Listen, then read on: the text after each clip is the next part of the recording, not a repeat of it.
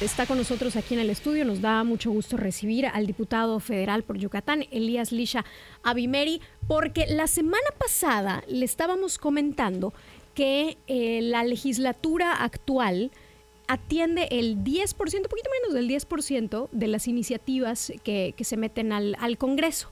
Me puse a checar cuánto atendieron las, las, anteriores, porque dije, a ver, y casi todas rondan lo mismo, más menos 1%. Eh, por ciento, y nos entró la duda, diputado, ¿cómo es que llegamos a ese número y que, cuáles no se atienden o qué pasa? Bienvenido. Hola Viri, buenos días, un gusto saludarte, saludar a todas las personas que nos escuchan y sobre todo con la oportunidad de explicar y profundizar un poco más lo que pasa en el ambiente legislativo nacional. Y bien dices, se presentan no cientos, miles de iniciativas, miles de propuestas cada año. Ahorita en lo que va esta legislatura. Ya estamos cerca de las 7 mil eh, propuestas.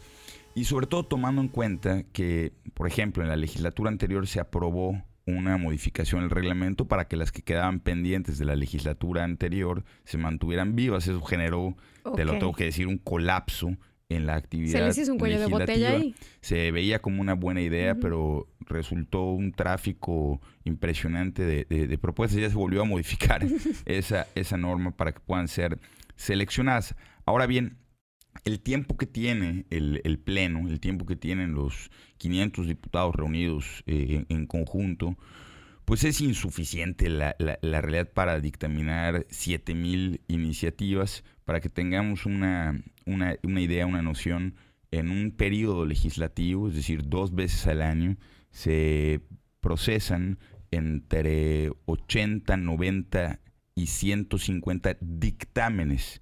Ahora, un dictamen puede tener una iniciativa, puede tener 10 iniciativas, porque muchas propuestas son eh, sobre el mismo tema. Y, bueno, así se va seleccionando. Ahora, ¿qué es lo que pasa? ¿Por qué se ven eh, vivas esas 7000? Bueno, porque muchas veces las comisiones o, grupos de, legisladores, con tal de no votar en contra una, una reforma, pues nada más la dejan en lo que se conoce como, como la congeladora. Esa es una razón. Otra razón... Y, es como no las queremos atender porque no quiero votar en contra porque no quiero que se vea que voto en contra y ahorita te voy a dar ejemplos. Pero también es cierto que pues entre los 500 legisladores pues de repente sale cada ocurrencia que pues la verdad es que no, Platícame una, por favor. bueno, han habido iniciativas, por ejemplo, si para dejan que... 5 mil, quiero pensar que tal vez la 499 pues no es tan relevante. Y, bueno, es que, es que hay algunas que son ocurrencias muy relevantes si se aprobaran y otras que son absolutamente irrelevantes. Te doy un ejemplo de cada una. Por ejemplo, hay iniciativas para que el presidente se reelija. Ok. y, que, y, que, su mandato no tenga límites. Pues eso es absolutamente contrario a nuestra democracia es insostenible en términos constitucionales, es insostenible en las bases de la República. Ya te imaginarás de qué partido salió este absoluto disparate. Luego tenemos, por ejemplo, legisladores que hacen, eh, cuando ven que una eh, iniciativa ya está por aprobarse con tal de subir su numerito, entonces copian una iniciativa similar y la meten como si fuera suya cinco minutos antes.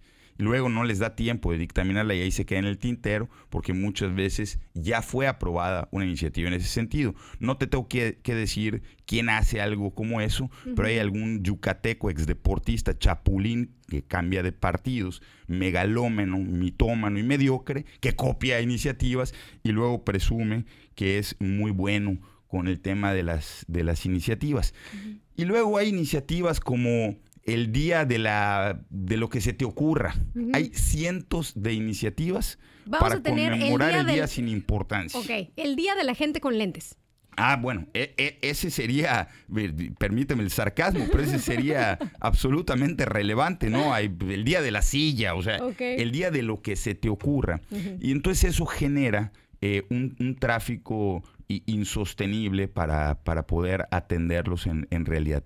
Ahora, hay iniciativas que muchas veces se vuelven a presentar porque no quieren ser atendidas, como te decía, porque no quieren que se vea reflejado el voto en contra. Te voy a dar un ejemplo.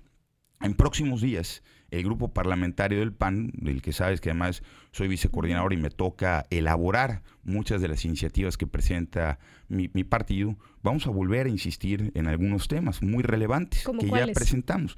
Por ejemplo, que regrese un seguro que eh, cuando eliminaron el seguro popular dejaron a la gente sin cobertura en términos de salud, porque el INSABI fue un absoluto y reverendo fracaso y, el, y el hoy eh, IMSS Bienestar no atiende muchas de las enfermedades que se tenían.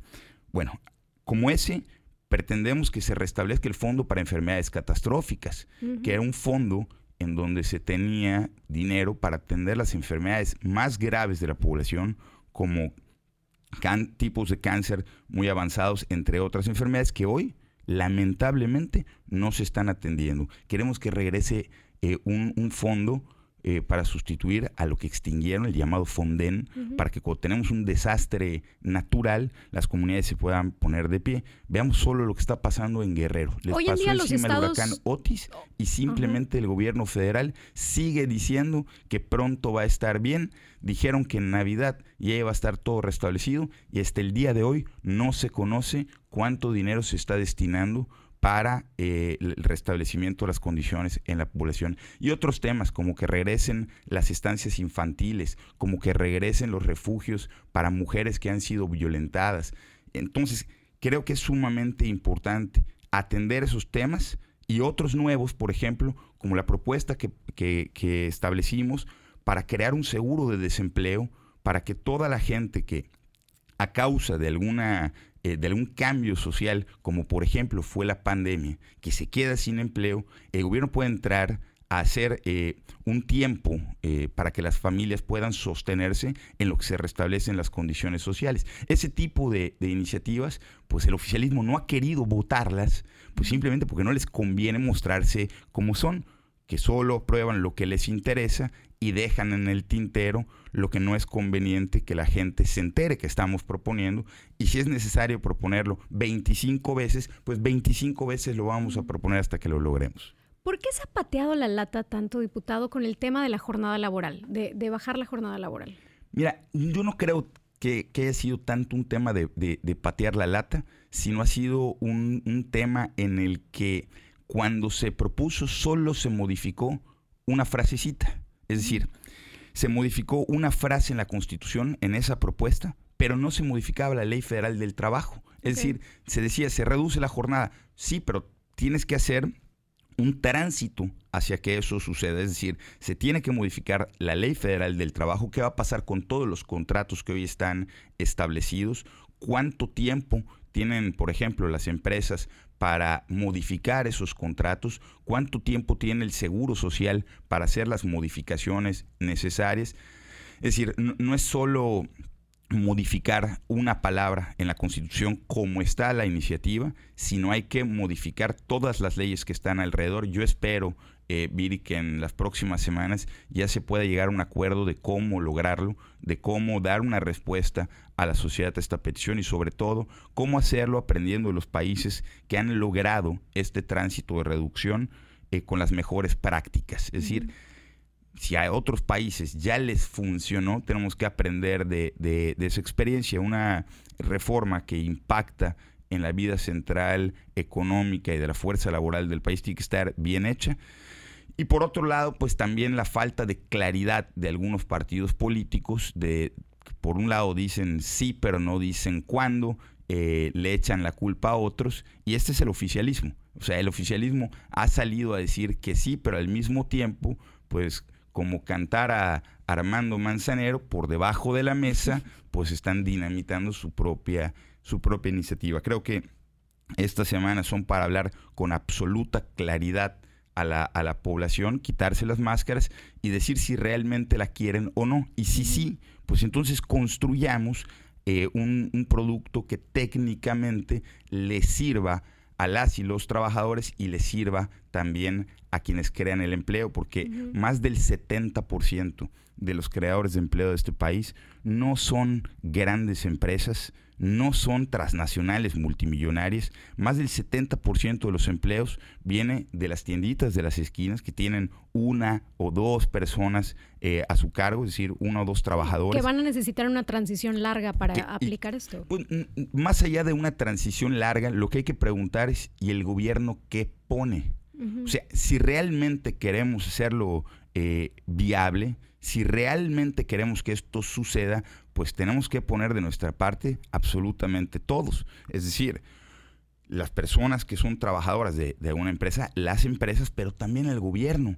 Entonces, eh, para hacerlo viable, por ejemplo, yo, yo proponía que en un régimen de transición, el gobierno, para que se mantengan esos empleos y, no hayan eh, despidos, pues el gobierno genere un régimen de excepción para el pago de algunos impuestos a las empresas pequeñas, es decir, a las que tienen una persona o dos personas trabajadoras, y de esta manera estoy seguro que lo podemos concretar. Lo que no se vale es cargarle la mano a solo a las personas que tienen esas tienditas o lo que no se vale es engañar a los trabajadores diciendo ya, ya se va a lograr y luego, boom, pasan otros meses simplemente sin explicar por qué.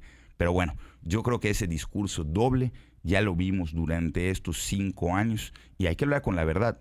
No se puede eh, engañar a la gente, lo pueden engañar cinco minutos, pero ya después de tantos meses, pues yo creo que la gente ya se dio cuenta que es el propio gobierno el que está poniéndole hielo, el que la ha entorpecido. Y mira, yo la verdad es que sí tengo fe en que vamos a llegar a, a un acuerdo, o por lo menos vamos a lograr que la gente vea quién es quién.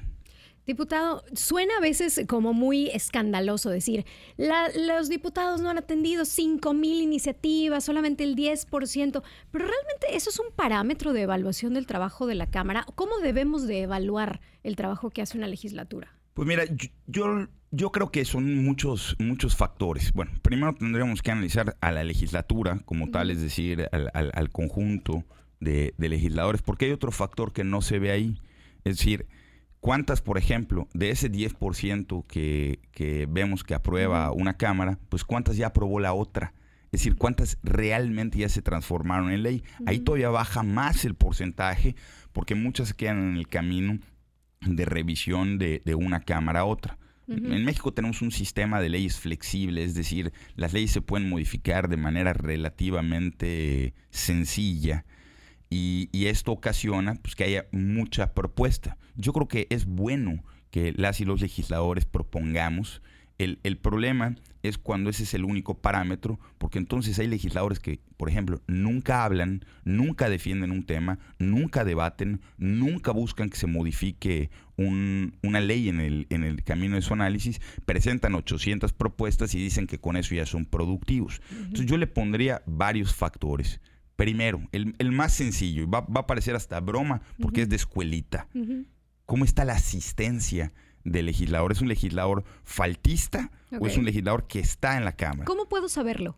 Está en la página, hay una página que se llama SIL, el, sistema eh, de los legisladores, donde, donde se puede ver las asistencias, sus propuestas, qué comisiones integra, etcétera. Pero hay otro factor muy importante, pues como se dijera vulgarmente, ¿de qué te sirve que el legislador vaya a hacer horas nalga? es decir, nada más está calentando la silla o, la Entonces ya, además de que pase lista, bueno, ¿qué tanto participa en las sesiones? ¿Qué tanto defiende los intereses de, su población? Yo te puedo decir con muchísimo orgullo y, de verdad, eh, con, muchísimo gusto que me ha tocado ser eh, legislador de toda la oposición más eh, participativo en las sesiones durante cinco años consecutivos. Y, y, con esto, ¿qué te quiero decir? Pues que yo no puedo estar viendo cómo se debaten las cosas y no dar mi opinión o no decir, oye, eso se tiene que mejorar, se tiene que modificar, o de pronto nada más entrarle al debate para contrastar una postura con otra, sobre todo cuando hay una mayoría tan aplastante que no, que no muchas veces no razona, pues hay que dejar evidencia de esa falta de razonamiento y dejar evidencia que las cosas se podrían hacer mucho mejor. Pero mira, para no entrar eh, a, nombres, porque a mí el, el comparativo eh, pues no me, ni me suma, eh, ni, ni, me interesa eh, con, mis compañeros, pero creo que la gente puede entrar al sistema, ver el número de participaciones de sus, de sus legisladores y ver quiénes nada más están vendiendo saliva después de salir de la piscina y quiénes realmente estamos trabajando. ¿Cómo, ¿Cómo, le hacemos, por ejemplo, entro al sistema, averiguo, digo, de entrada, espero que usted sepa por quién, por quién votó, ¿verdad? en las elecciones pasadas, para empezar. ¿Y cómo sé que no nada más ha presentado, como, como dices, 800 eh, iniciativas y ahí las dejó? Y nunca se subió a debatir por ellas, nunca las quiso contrastar, nunca nada. ¿Cómo, cómo realmente puedo medir la actividad? Eso se hace un poco más, un poquito más complejo, es decir, hay, que invertirle un poquito de tiempo. Más de porque tiempo. Se pueden ver las iniciativas, se pueden ver las asistencias, pero también está ahí qué fue lo que pasó en cada sesión. Y también se puede ver para qué efectos participó y cuántas participaciones efectivas tiene el, el legislador. Todo está en ese, en ese sistema. Las actas a veces eh, se suben eh, unas semanas después porque tienen una transcripción muy larga, sobre todo en las sesiones, por ejemplo, que duran 26 horas en las de en las de presupuesto y en la en donde ¿Qué hacen cuando pasa eso? ¿Se piden unos taquitos, una pizza? ¿Qué, pues sí, sí, sí, sí. Bueno, a, a ver, algunos, algunos pues pueden estar en sus oficinas un rato descansando. A otros nos toca estar ahí de, de, de, de manera de manera permanente y pues de pronto pues un, un- un taquito en el pasillo y a seguirle. A veces una, una barrita, unos cacahuates, lo, lo que se pueda. Y a veces ni comer, a veces ni, ni, ni el hambre, seguirle chambeando y seguir haciendo lo, lo que tanto nos gusta, que es debatir, presentar ideas, defenderlas con absoluta convicción y proponer cómo las cosas podrían ser mucho mejor de lo que son hoy. Pues diputado, le agradezco mucho esta plática. Al contrario, al contrario, muchísimas gracias por la oportunidad y sobre todo una invitación a toda la gente. Siempre lo he dicho, los legisladores somos mucho mejores en nuestro trabajo, mucho más productivos y mucho más responsables cuando tenemos una población que revisa con lupa cada una de las cosas que hacemos y no nada más escucha lo que decimos de lo que hacemos, porque luego se pueden vender muchas medallitas que no se tienen colgadas ¿Cómo lo seguimos? Como Elías Lisha en todas las redes sociales y en el sistema de información legislativa pueden ahí, Ahí pueden encontrar. llegar. Por supuesto que sí, además va a ser un gusto que revisen mi trabajo y lo contrasten con el de otras y otros legisladores. El diputado federal Elías Lisha, muchísimas gracias.